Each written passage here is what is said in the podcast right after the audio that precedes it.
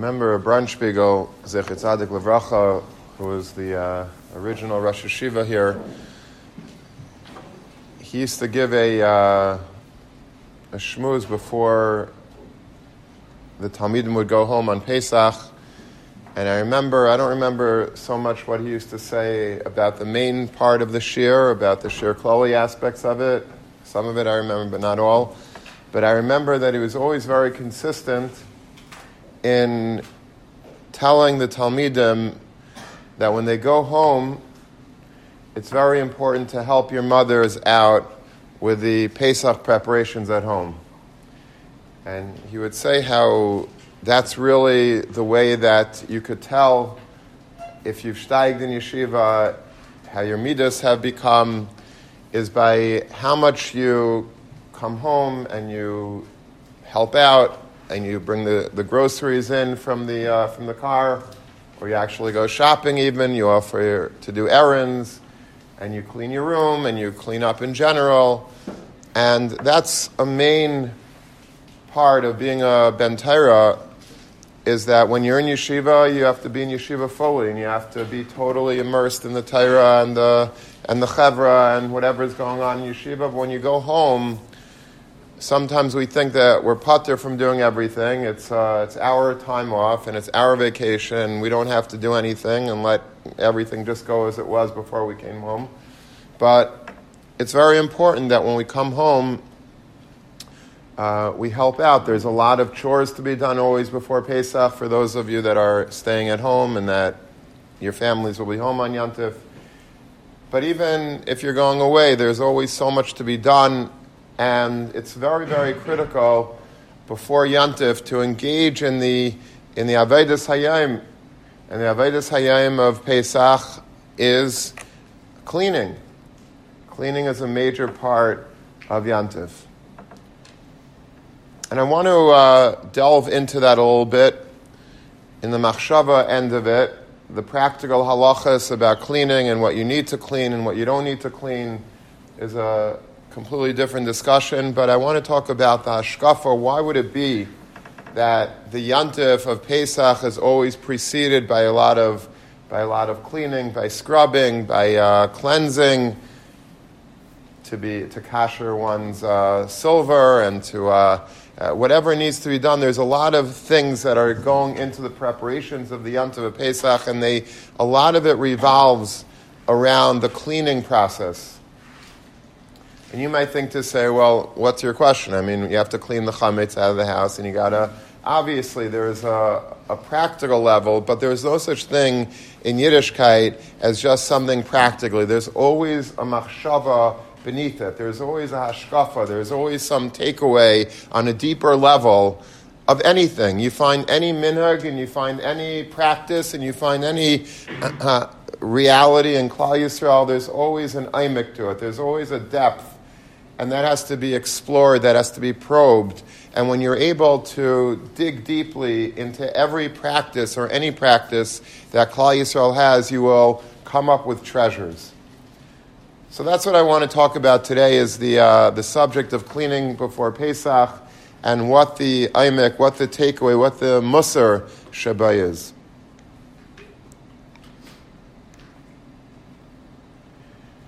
There's Ramban at the end of Parshas Bo.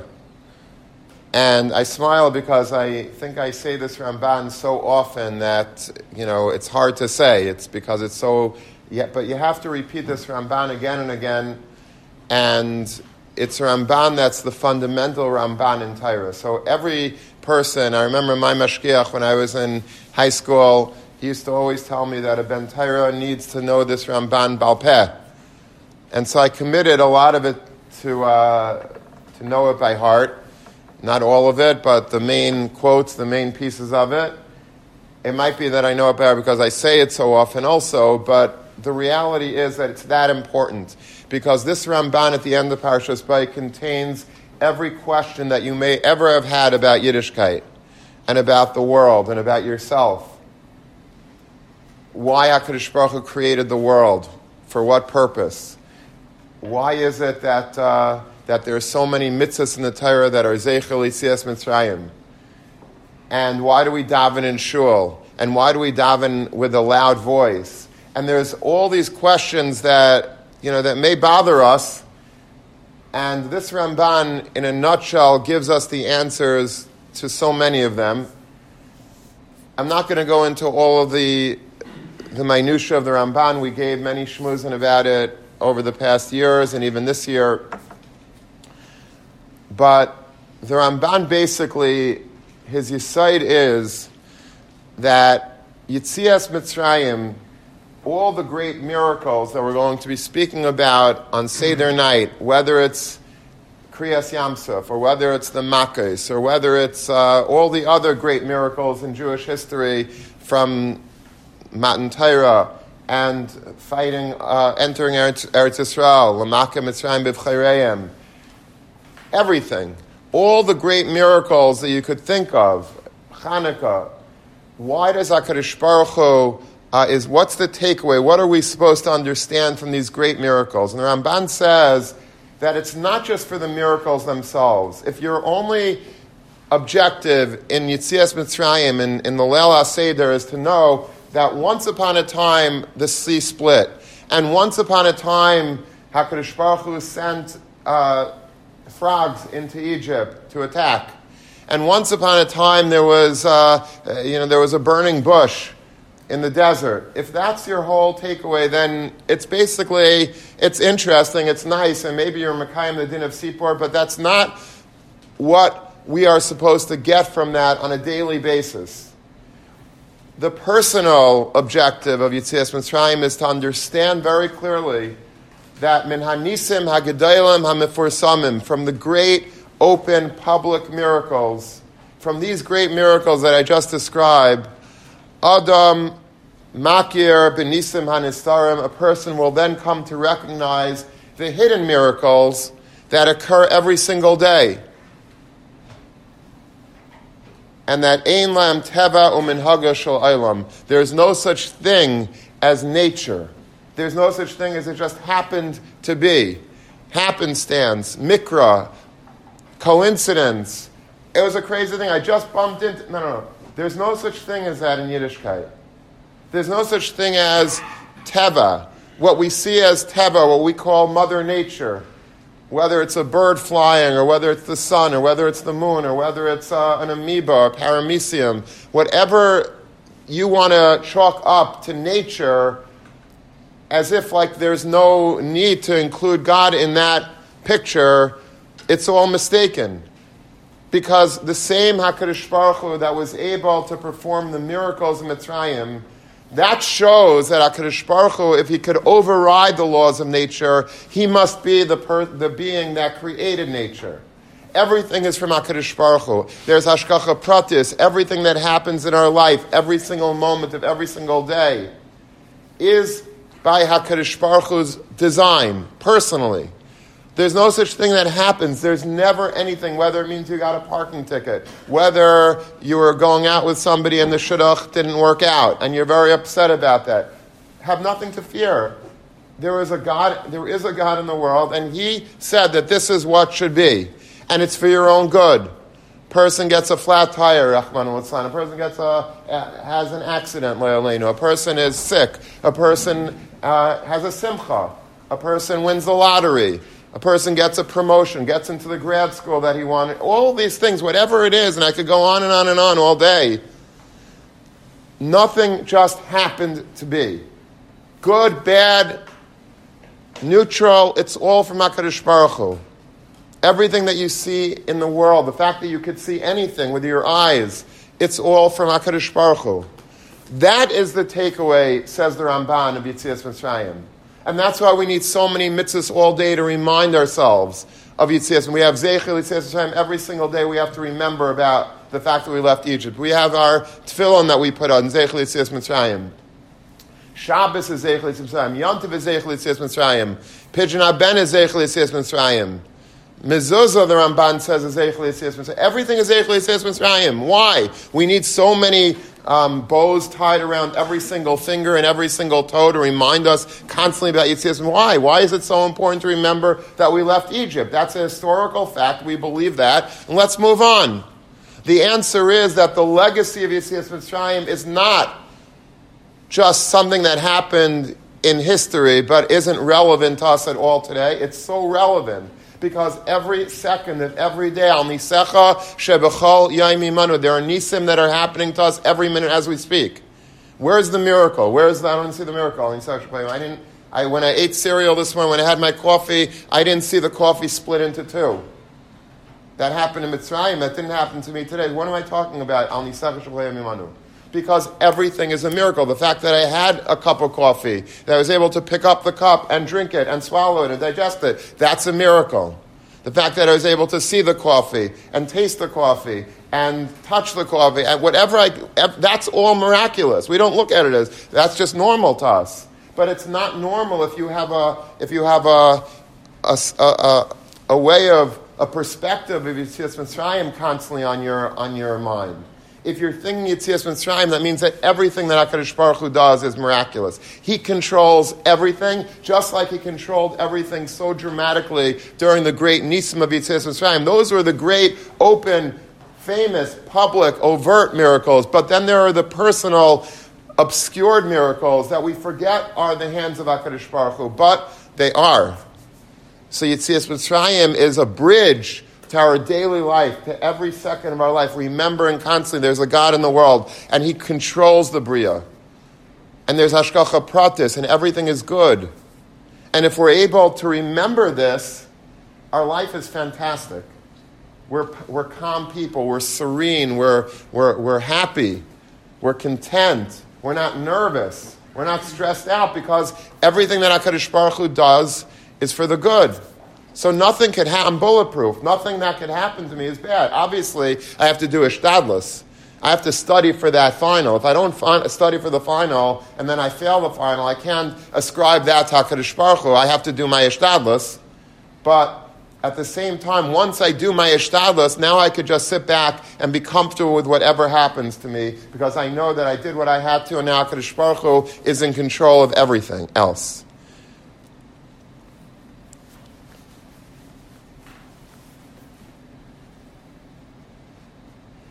But yet we forget.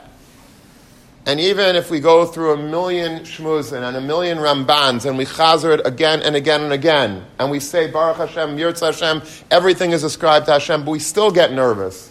And we still forget. And we still lose sight of the fact that there is HaKadosh Baruch Hu in the world. He created the world. All Teva is really from HaKadosh Baruch Hu. We forget.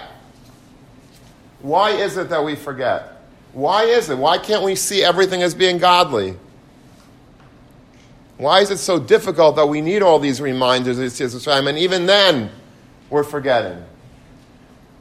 I want to share with you this morning a beautiful mushal that I saw from Rav Dessler.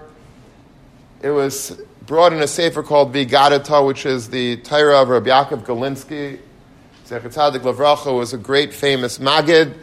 Um, he was originally from the Vardik, and then he lived in Bnei Brak for many, many decades. And he, he is basically uh, a brilliant Magid. And he has many volumes, and they're all fascinating. And he brings a lot of the things that he was, um, he was exposed to in his life, stories, how he survived communism, uh, and he survived uh, so many other experiences in life, and the personal relationship that he had with um, the Panovich and with the Chazon Ish, Reb Chaim Kanievsky, the Steipler. He has great stories in his seforim. And he writes that he once asked Rav Dessler the following question. He said, There's a Gemara, it's in Brachas, it's also in Megillah. The Gemara says on the pasuk that Hannah says, "Ein tsur kelikenu." There is no rock like our God. Tsur means a rock. Tsur Yisrael kuma Yisrael. Tzur means a rock. There's no rock like Hashem. Pashas rock. Why do we refer to Hashem as a rock? Because he's solid. You could rely on him. But the Gemara darshans it a little bit differently. Ein tzur kelikenu is ein tzayer kelikenu. Tzadi Yud Yud Rish. What's a tsayer? Tsayer is an artist. there is no greater artist in the world than Hashem. Hashem is the most fantastic, phenomenal, master artist. So if Galinsky asked Rav Dessler, that's a praise for HaKadosh Baruch Hu, he's a, he's a Rembrandt, that's, that's, the, that's the praise that we give HaKadosh Baruch Hu. He's an artist. HaKadosh Baruch Hu is the Bari Olam, HaKadosh Baruch Hu is Manik Olam, he's Mahavid Olam. He does everything and anything, and we're describing him as an artist. Is that something that we praise HaKadosh Baruch What does that mean? Ein Sayer Kalakenu. He might be one, but is that what we, what we have to, you know, that, that's the praise that we give HaKadosh Baruch He's an artist? It's nice to have a talent of being an artist, but why would we describe HaKadosh Baruch Hu as an artist? So Rav Dessler says the following Yisaid. He says, once upon a time, a few hundred years ago, there was a, an emperor of France. He's the head of the whole French empire at the time. And he wanted to know who is the greatest artist in all of France. Art was a very big thing in France. The French had many, many famous artists. They're very into, you know, into culture and into art and he wanted to know who. So they got the best artists in France to gather in a studio in Paris, and they were each told, "Here's your canvas, here's your uh, your palette of, of paints. Everybody is supposed to draw an orange." They wanted to keep a level playing field. If one was going to draw a human being, one was going to draw an airplane, uh, whatever, a bird, and one was going to draw. It was, it's not going to be good. Who, you can't compare apples and oranges. So everybody's going to draw an orange. We're going to give you a few hours, and then we're going to come and we're going to judge. We're going to have judges that are going to paskin who is the best artist in all of in all of France. They all gather in the studio, a big studio, and they each are painting all these great famous artists, and one is painting in his style, one is painting in her style. Everybody's giving their own interpretations of this orange with different backgrounds, with different styles, abstract and modern and, and contemporary, whatever it is. And then they finish. Everyone has to put down their, their paintbrushes at one point. Okay, now we're going to paskin who's the best artist in all of France. And the judges come in and they look at one, and then they look at another, look at a third, and they look at a fourth, and they're all so good. They're all so perfect that they don't even know who to, who to crown the winner. And they're back and forth deliberating, who knows. And there was a window open in the studio while they were deliberating, and a bird flies into the window, through the window, lands on one of the paintings, and starts pecking away at this orange. Pecking, pecking, pecking. Meaning the bird was so convinced that this orange was real that it was, it was actually relating to it as if it was a real orange. And the judges, as soon as they saw this, they stepped back and they said, okay, we have ourselves a winner this is clearly the greatest painting because even a bird fell for it. A bird thought it was real to the degree that it's pecking at, that's the winner. Reb Dessler said that HaKadosh Baruch Hu created the entire world. It's his. It's his world. He is the master artist. But his art is so good. He did such an amazing job. He's such a great artist that we're all fooled into believing that it's real. We believe that this world around us is so real, it's natural. Whatever happens is natural. All the things that we are that we're looking at, that we're eating, that we're touching, that we're experiencing is all natural. There's no God here. It's not a miracle, it's nature. HaKadosh Baruch Hu is such a great artist that you think it's real. It's not real. It's all HaKadosh Baruch Hu's design. It's not a real art. It's HaKadosh Baruch Hu created a painting, a simulation, ki'ilu, it's something, but it's not. It's Hashem. It's not Teva. It's not what we call nature. It's not natural. It's HaKadosh Baruch Hu's artwork. And HaKadosh Baruch Hu makes this world seem so natural because he has to. That's part of his master plan. If everything was so apparently godly, then there would be no schar ba'inish. We would never get schar for anything because we would see Hashem. Everything is a miracle. We'd have Yerushalayim. We'd always be perfect. We'd never have svekas and emunah. We never have issues with emunah bitachon because obviously everything is a miracle. So Hashem made for purposes of schar ba'inish, for purposes of bechira, he made a world that's so natural that we don't even remember, we don't even know at all times whether or not it's Hashem or is it nature. Hashem wanted it that way. Ain Sayer Kalakenu. Hashem is a perfect artist, so he makes things so real that it seems real, even though they're godly. But it looks like it's nature.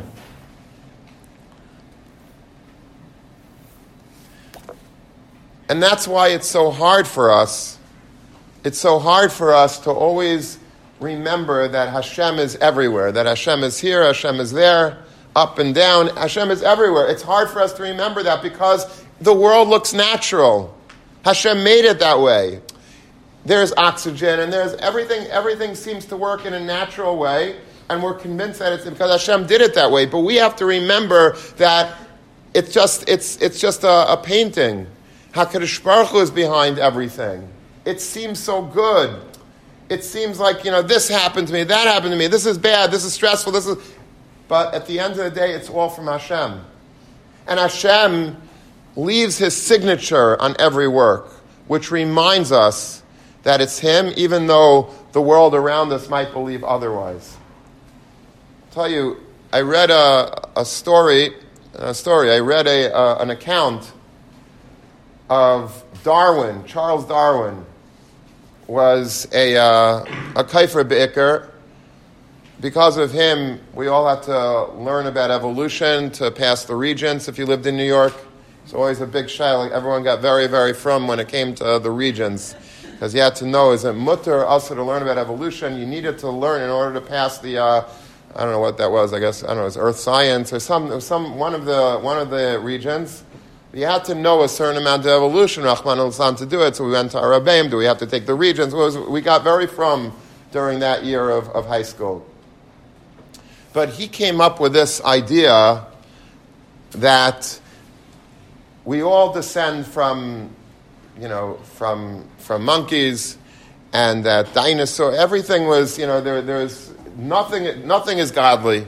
Everything is, uh, is just nature, and it, it, you have to be. Somebody once very smartly, very wisely said, you have to be a much bigger believer in evolution than in Hashem. It's much easier to believe in Hashem than it is to believe in whatever, whatever garbage He fed us about evolution, and it, we come from monkeys, and, this, and birds come from uh, this, and, and, and uh, you know, everything is, and there's a big bang, and there's an explosion, and that caused the world to come about, and uh, just random events caused the world to, to begin, and you have, you have a sun that's exactly 91 million miles away from Earth. If it was a little closer, we'd, uh, we'd all burn up. A little further, we'd freeze to death. But it just happened to be that there's, uh, that the, there's an Earth and there's a sun, and we're able to, uh, to walk and talk, and there's birds, and there's fish, and there's fruits, and there's bananas. It's all just, it's there's nothing to see over here. It's all nature. It just happened to happen.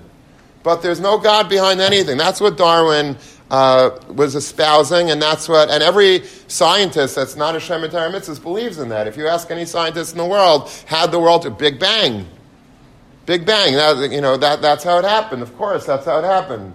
It makes zero sense. It really does make zero sense. And if anyone is intellectually honest, they'll, it's much, you have to believe in a creator.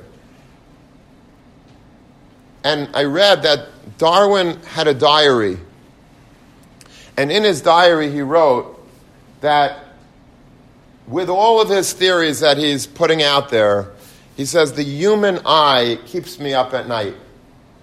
Meaning, even Darwin had a conscience when he thought about the human eye with all its perfection, with all its ability to see and, and a, a billion neurons behind the eyeball, to be able to make sure that the messages that are sent from what it sees somehow. I don't know how an eye works. Does anyone know how an eye works?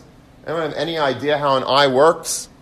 How you're, what, what? It's a piece of flesh and it's able to somehow see and it's able to send messages to the brain and the brain sends messages back to it and it could shut and it could open, and it could be the right amount of lubrication in the eye, and it's able to. Uh, it's an amazing thing. It's just you know the reason, and it's protected. Hakadosh Baruch Hu made a forehead, a skull to protect it on all sides, and nose, and so so things shouldn't, you know, if a ball hits you, it doesn't, chas v'shalom, you know, poke your eye out because it hits, it, it, you know, there's, there's protrusions all around the eye to protect it. He says, the human eye keeps me up at night. I don't know if he ever said that barabim, but we have his writings. His kisvei yad say that, you know, that, that this is what keeps me up at night because it's true. HaKadosh Baruch Hu's signature is in the world. You just have to be able to see it if you could see his signature and everything, you're good.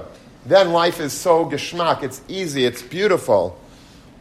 It's Yitzias Mitzrayim Dika life. You chop the Ramban so clearly that whatever Hashem did in Mitzrayim, He's doing it today, just in, in, in more hidden ways. But He's here. He's with us right now in this room. He's controlling everything. Every cell in our body that's, that's being, uh, that, that's alive and it dies and it, uh, whatever is happening, the digest. As we're speaking, we have no idea what's going on in our bodies right now. As, as I'm talking,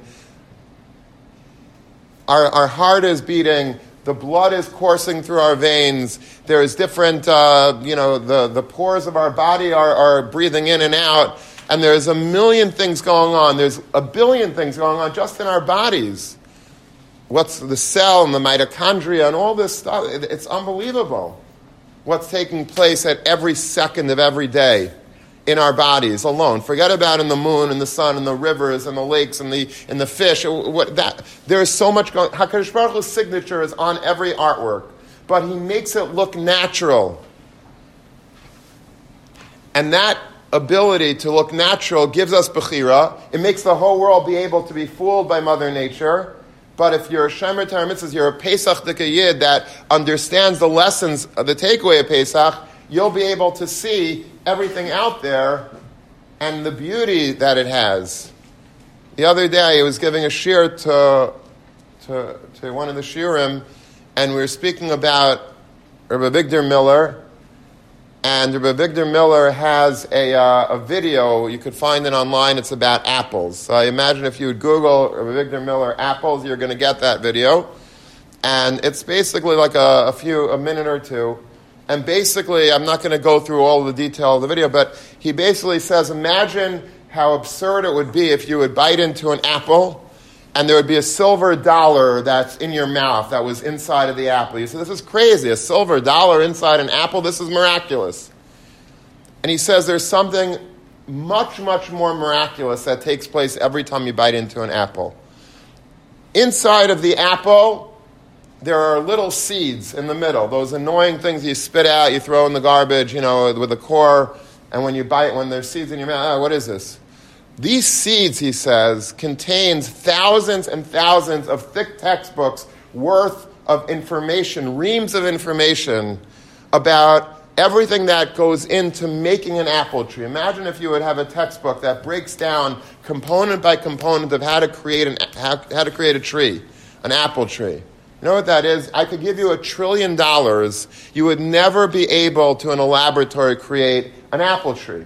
You just wouldn't. How do you do it? What, you would get wood from a lumber yard and start sticking it into the ground? That would never work. You get a petri dish. I'll give you all the petri dish. Trying to make an apple tree. But this little pit has all the information in it to make an apple tree. That itself is, is crazy.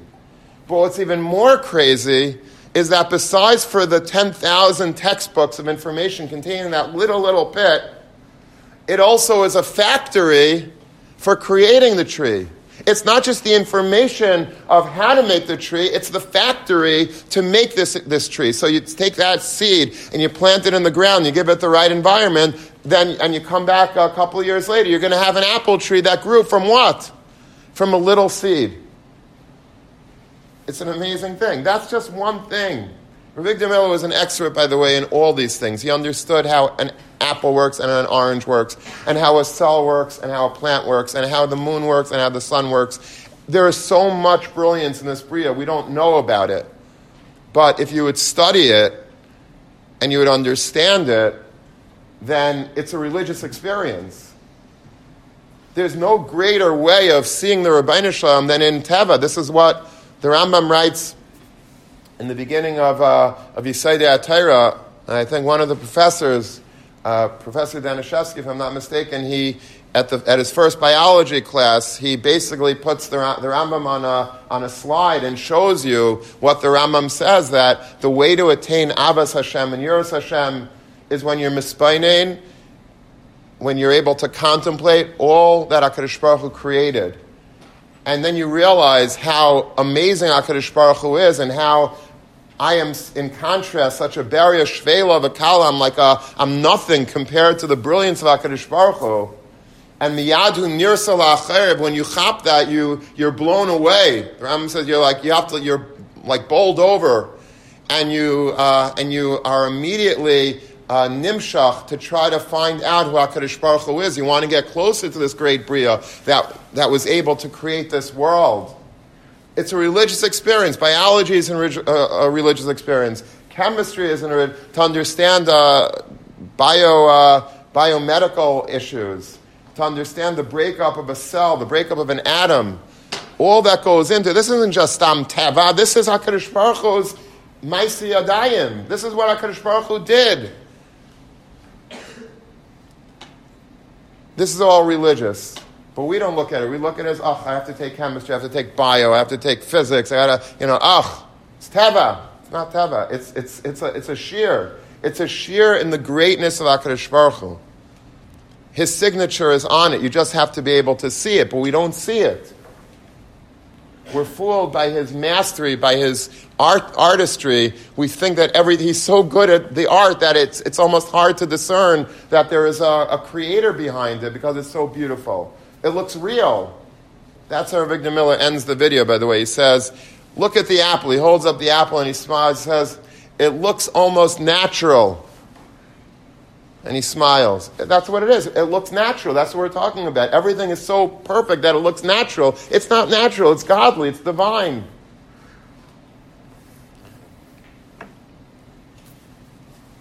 But we can't see his signature. We fail to see his signature on the painting. And I want to tell you uh, another Maisa, a related Maisa. Rabbi Mato Pogramansky, Rabbi Mordechai Pogramansky was the Rebbe of Rav Gifter. He was a, a guy in Eilam. We've spoken about him many, many times.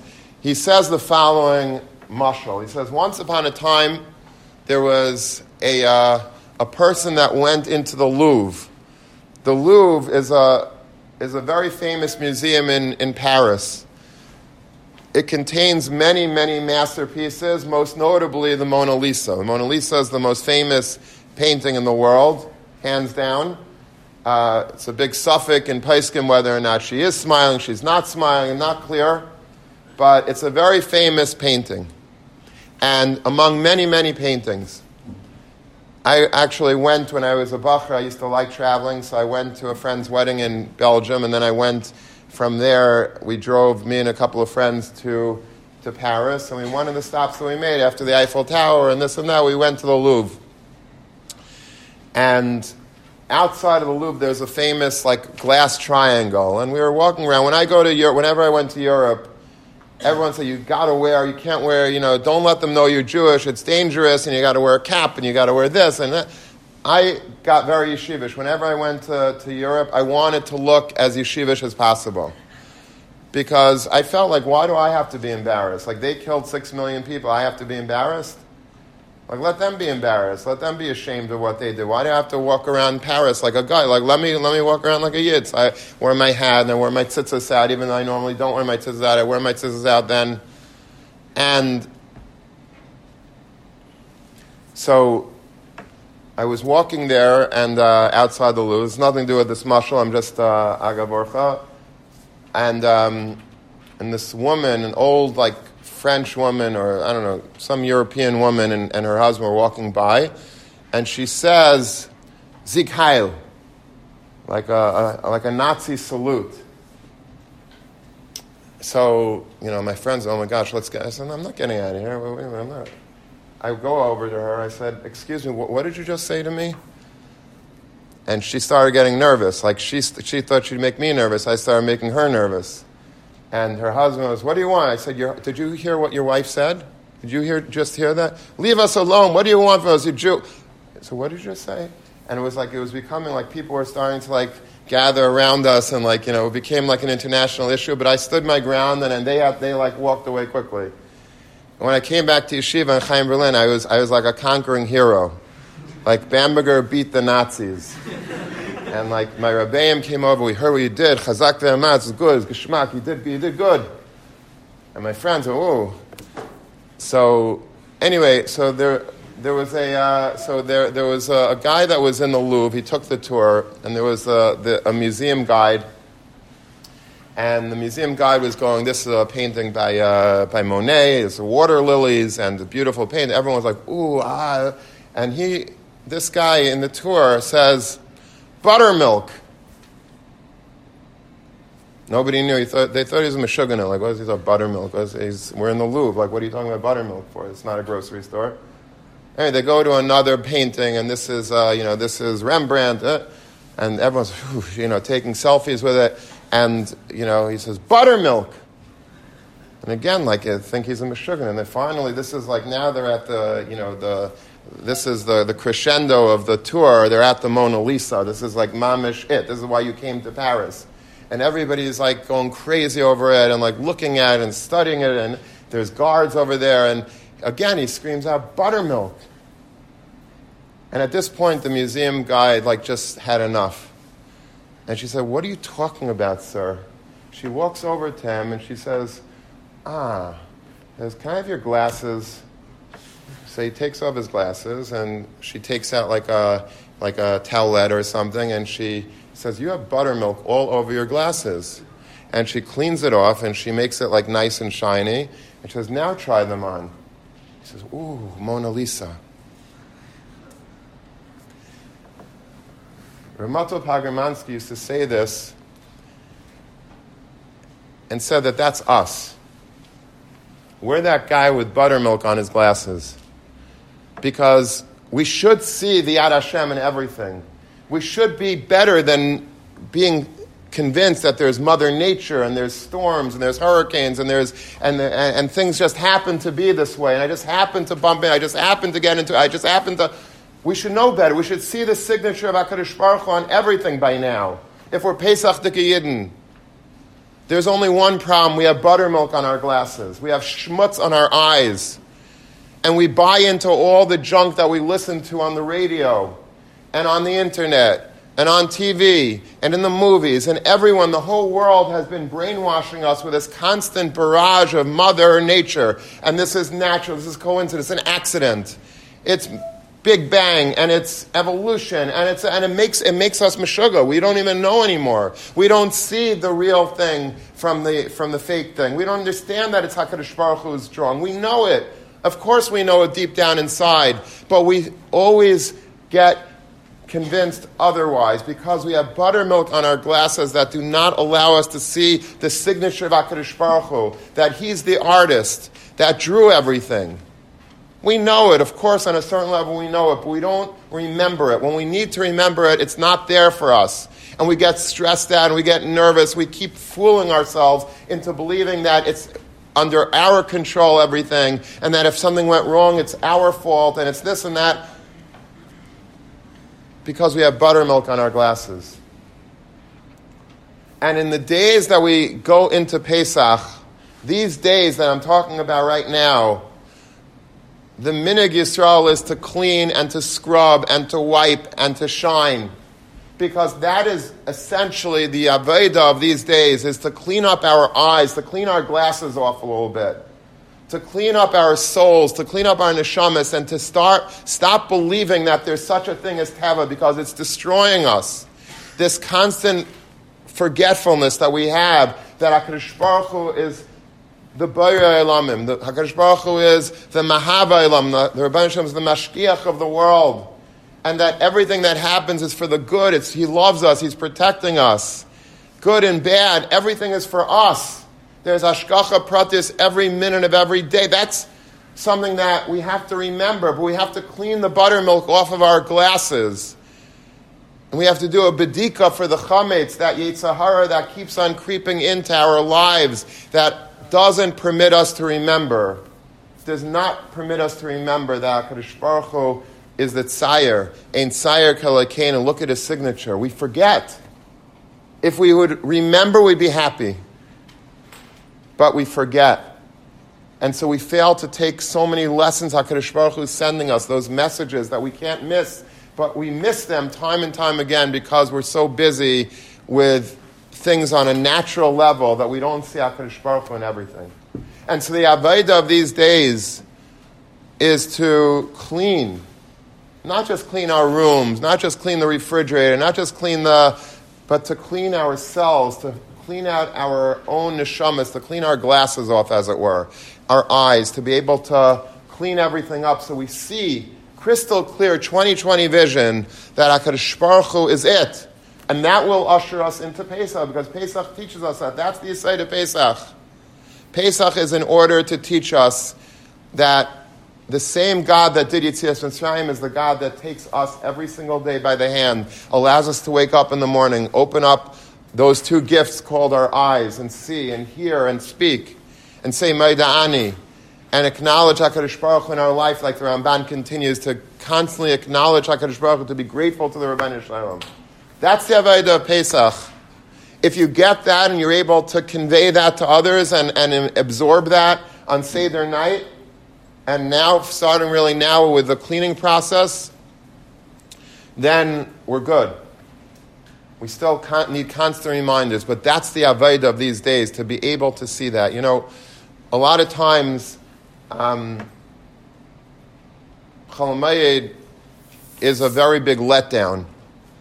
I always say that if you ever want to debunk the myth of Eilam Haza, that there's some Geshmaka world out there, you know, outside of the basement. Oh, we're in the basement. We're giving our best lives to learning. But if I wasn't in learning, I would have the best time in the world. I would have a party. And I think the way to debunk that myth, if, you're, if that is on your mind in any which way, is Chalamayid. Chalamayid is a time HaKadosh Baruch Hu gives us to prove that this world is bluff, it's phony. How do you know that? Because I tell my kids every Chalamayid, tell me what you want to do. Okay? I'll drive you anywhere. We'll do anything that you want. Just tell me what you want. Go for it. Go for broke. What do you want? Great adventure? Yeah, Tati, we go to, okay, let's go to Great Adventure. You go there, it takes three hours to get there, traffic bumper to bumper. You get there, you spend a fortune of money. Everyone there is walking around depressed. It generally starts to rain in the middle. Um, you know, you have to take shelter, and in the meantime, the kids are cranky. They want to eat. You know, especially sukkah is really bad. There's no sukkah. Pesach, eat matzahs. And it's just like you, I don't go on roller. Most people get sick on roller coaster rides, so that's not worth too much. And then, you know, it's just, it, it's just, it's horrible. Horrible. I, and I've been to Disneyland. Don't think Disneyland is any different. And I've been to Disney World. I've been to Epcot. I've been to Universal Studios. I mean, I've been to all of it. It's all, it's the same thing. Hanatayim the Shaifa, Hanatayim the Megillah, it's all the same thing. It's just boring. There's no happiness there. Everyone's miserable there. You know, the happiest place in the world, Disneyland, baloney. I, haven't, I never saw one person smile in Disneyland in my life. You're going on these rides, and then there's people that bought the, uh, you know, the, the, the, what's it called? What? Fast pass, right. So you feel so like angry that these people, you know, have kadim over you. You have to wait online like a bozo for four hours, and this guy just, go, you know, because he paid a couple extra bucks. It's just, it's just misery the whole day. So what else do you want to do, Chalamayid? You know, well, we want to go to a pottery. Like, what are you doing? There's no Eilam Haza. It's, it's, it's horrible to say, but there's no, I don't know what Gayim do all day. There's mamish nothing in this world to offer. There's nothing. There's nothing that the world has to offer. You see it chalamayid every single time. There's only two things that you could do on chalamayid that you'll feel good about. One is taking a sefer and learning. If you take a sefer and learn, you're going to be the happiest person. If you go to a base medrash, if you live in uh, wherever you might live, if there's a base medrash that's, uh, that's open on, on Yanta, there's a sizable Jewish community, you go to Chaim Berlin, you go to Lakewood, you go to Torah Vodaas, you go to uh, Archaim, you'll see like hundreds of Bnei Torah sitting b'chavrusa and a loud geshmaka beis medrash. They're enjoying Chalamayid. That's a real enjoyment. That's a taina gruchni. That's a real Chalamayid trip. But you can't always do that because you have a wife, you have kids. You can't just abandon them and go learn the whole day. I understand that. So you learn a little bit, so you get a little bit of taina gruchni. And the best thing to do on Chalamayid is to go to a zoo. I once made a mistake the zoo is free on Wednesdays. So I thought I'd be an Ibr Chalamayid, Wednesday, perfect. I'm not the only guy that, know, that knows that the zoo is open, is free on Wednesday. So it's literally a four mile backup on the, uh, wherever that is, you know, in the Bronx over there by, uh, you know, by the zoo. And uh, Hasidim, Misnagdim, everybody was ma'achid to get into the zoo for free. So I just, I was stuck in Trav for so long, we just, the kids were getting crazy, we just turned around and went home. That was good. But um, but if you go on, let's say, a Tuesday or a Thursday, you have to spend a little money, but you can make that into a religious Pesach Dika experience.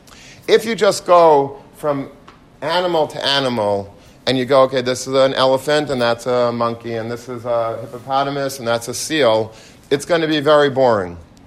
But if you're able to take like a Victor Miller trip, and that doesn't mean you have to study textbooks before you go, but you just say like this Look at the peacock that the Ribono Shel Olam made. HaKadosh Baruch Hu created a peacock with all of its glory, and look how gaivadik it walks around, you know, strutting its feathers. Why did HaKadosh Baruch Hu make it that way? Couldn't he make all birds in the world just pigeons, like just gray, dull, you know, just eating, you know, eating and, you know, sitting on statue heads and, and just like doing its thing? Like, why does, why does HaKadosh Baruch Hu make such beauty in the world? He made beauty in the world because he wants to give us hana, to see his artistry. And then you look at the elephant. The elephant has this big trunk because it's the only way that the elephant could get could, could vacuum up the food that it needs to eat and get things down from trees in a certain way. And look at the fish in, a, in, an aquarium, a million different types of. There's a hammerhead shark, and then there's a, a whale, and then there's a this, and there's a seal, and there's a. It's a beautiful world and you could show how Teva is all the Abishter is doing if you have the right hashkafas. If you go to the if you go to the zoo or you go to the aquarium, or you go to a planetarium, and you have that type of hashkafas achayim, that's a meaningful day of Chalamaye Pesach. Because that's bringing home the whole Yitzias Mitzrayim. Whatever you learned at the Seder, whatever you taught at the Seder, now comes practically. This is bringing a show and tell of whatever you're supposed to bring home from the Seder. The Seder teaches you everything's Abishter. Look at this world. This world, this beautiful artistic, artistic masterpiece, which everyone thinks is just nature. It's not nature, it's the Ribono Shel Olam. And look at his signature and everything. And look at how he loves us by giving us such variety of plants, of vegetables, of fruits, of, of fish, of birds, of, of animals, of human beings. There's such variety. HaKadosh Baruch Hu could have made everything just standard, generic, blah, dull, boring, but he made it exciting, he made it colorful, he made it beautiful. That is a meaningful Chalamayit trip. But to get there, we have to first clean. We have to be able to clean ourselves up, clean our minds up, clean our ashkafas up, clean our, our perspective on life, as stop seeing things as natural and begin seeing them as godly. It's a beautiful Maisa will end with one of the Vizhnitzer Rebbes before the war was a big tzaddik, and he did the bedika on the Lela bedika the night before Pesach. He went from room to room and he spent a lot of time looking for those chametz, cleaning things out well. And then finally they were ready for Kol Chamira after hours of intense bedika. And the Vizhnitz Rebbe began to open up his, his top shirt buttons. And the Gabbai turned to the Rebbe and said, Rebbe, what are you doing? It's time for Kol Chamira. He says, No. He says, I want you to do a badika in my heart. We checked the house, Baruch Hashem, no chametz that we found, but now it's time for you to be baidek my heart for chametz. Do I have chametz in my heart? Is there Yetzirah in me? You have to check for that too. And the Gabbai was very smart. And the Gabbai says, Rebbe, Doesn't the Mishnah say that kol makim shein machnisin b'chametz ein sarach bedika? Any place that you don't bring chametz into doesn't need a bedika. You don't need to be. I don't need to be baidik your heart. There's no chametz in your heart. You never have chametz in your heart. And then they went to Kol Chamira. I wish that we were the Vizhnitzer Rebbe, but we're not. And we let a lot of chametz into our heart, and into our minds, and into our neshamas. And we have to clean that. We have to clean it well. We can't just jump into the Seder and expect everything to go well. We have to have time for preparation. Achana, in the world of Hasidim, Hachana is more important than the mitzvah itself. There are rayas to that. It's more important to prepare for the Seder than the actual Seder itself. And one of the preparations of the Seder is to clean. Yes, to clean your room, to clean the car, v'chule, v'chule, but to clean ourselves, to clean up our eyes, to clean up our our mouths, our ears, our neshamas, our hearts, to make sure that there's no chametz in there, to make sure that we get rid of all the stuff that we've been ingesting internally, physically, emotionally, spiritually for, throughout the entire year, throughout our entire lives. That's the sight of cleaning. To get the buttermilk off of our glasses, to see clearly that teva is a myth, it's a fallacy. Everything is the Ribono Shel Olam. Everything, every little thing big and small, is HaKadosh Baruch Hu's hand. Whether it's the physical teva or whether it's the teva minhag olam, whatever is going on in life, it's all HaKadosh Baruch Hu. When we are able to get that, we're Pesach Yidden, we'll be able to be so happy, never stressed, we're never upset, we're never worried because Hashem is here.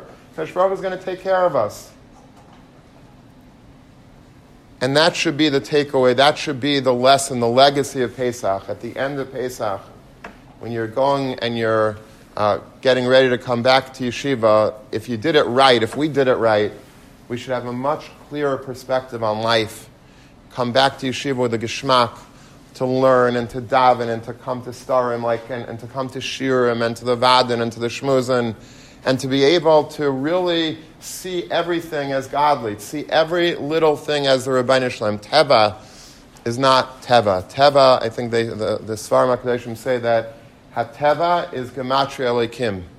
Elokim and Hateva. Hateva is just a, a, a way that, that HaKadosh Baruch Hu created in the world for people maybe to be confused. But really, Teva is HaKadosh Baruch Hu. Teva is what HaKadosh Baruch Hu created in this world. And this is the most important lesson of our life.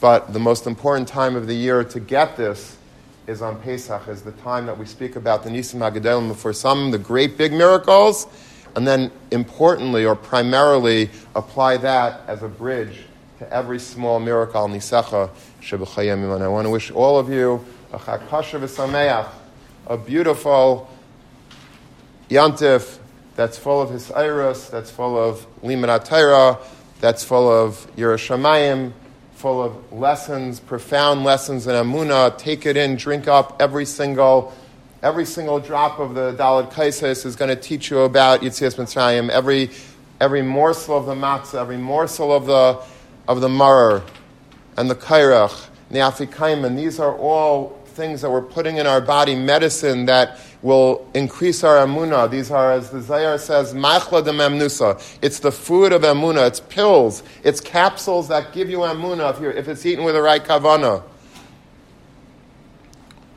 You should all have a, a wonderful yantiv. Help your parents clean. Be geschmack at home. Have derech eretz. Show them what you've been doing the whole year in yeshiva, that it wasn't for naught, that you've improved, you've matured, your, your Derech Eretz, your Midas, your Anhagas, your Limanat don't fall.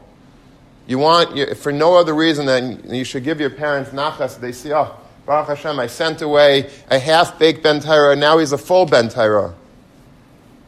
For no other reason to get, than to give your parents little nachas, it's kedai. But for you yourself, to be able to be at home and to enjoy the family time and to have shalom with your parents and with your siblings and with everybody around you and your community and to show who you are and what yeshiva you go to and, and how you've changed and how you're evolving.